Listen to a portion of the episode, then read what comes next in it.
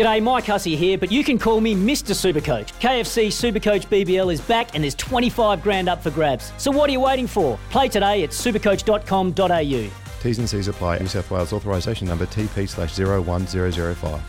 How would you like to ramp up your club's game day atmosphere? Big Screen Video is giving 10 lucky sports clubs the chance to win a $10,000 grant towards their own digital scoreboard. Register now at iCanWin.com.au slash BSV. I've always wondered, and you're going to laugh at this because you've been doing the job for 13 years. What does the NZOC president do? What is what is the MO? What's the mandate? Right. Well, um, so uh, the president sort of has a, a um, sort of a, a, nominal title to it, but it actually is quite a, a, a not a hands-on job, but very involved in the organisation. There's the international piece, so we're members of various organisations and forums for Olympic sports, which uh, I attend with the Secretary General or CEO, and we give New Zealand's voice uh, to the various matters being discussed there.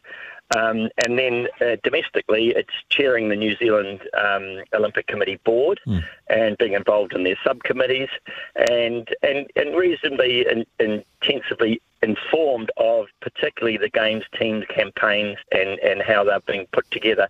So um, I've been very fortunate to have a very um, uh, helpful employer in AUT Millennium, very, very supportive, and, and they've allowed me to, you know, commit quite a bit of my time to being involved uh, with um, uh, Barry Maister, Kerry, uh, Kereyn Smith, and uh, now Nicki Nicol uh, as CEOs, but also um, with, with their staff as well. So it's been a really enriching, rewarding time of my life. What have been the challenges for you in the last 13 years, though, Mike?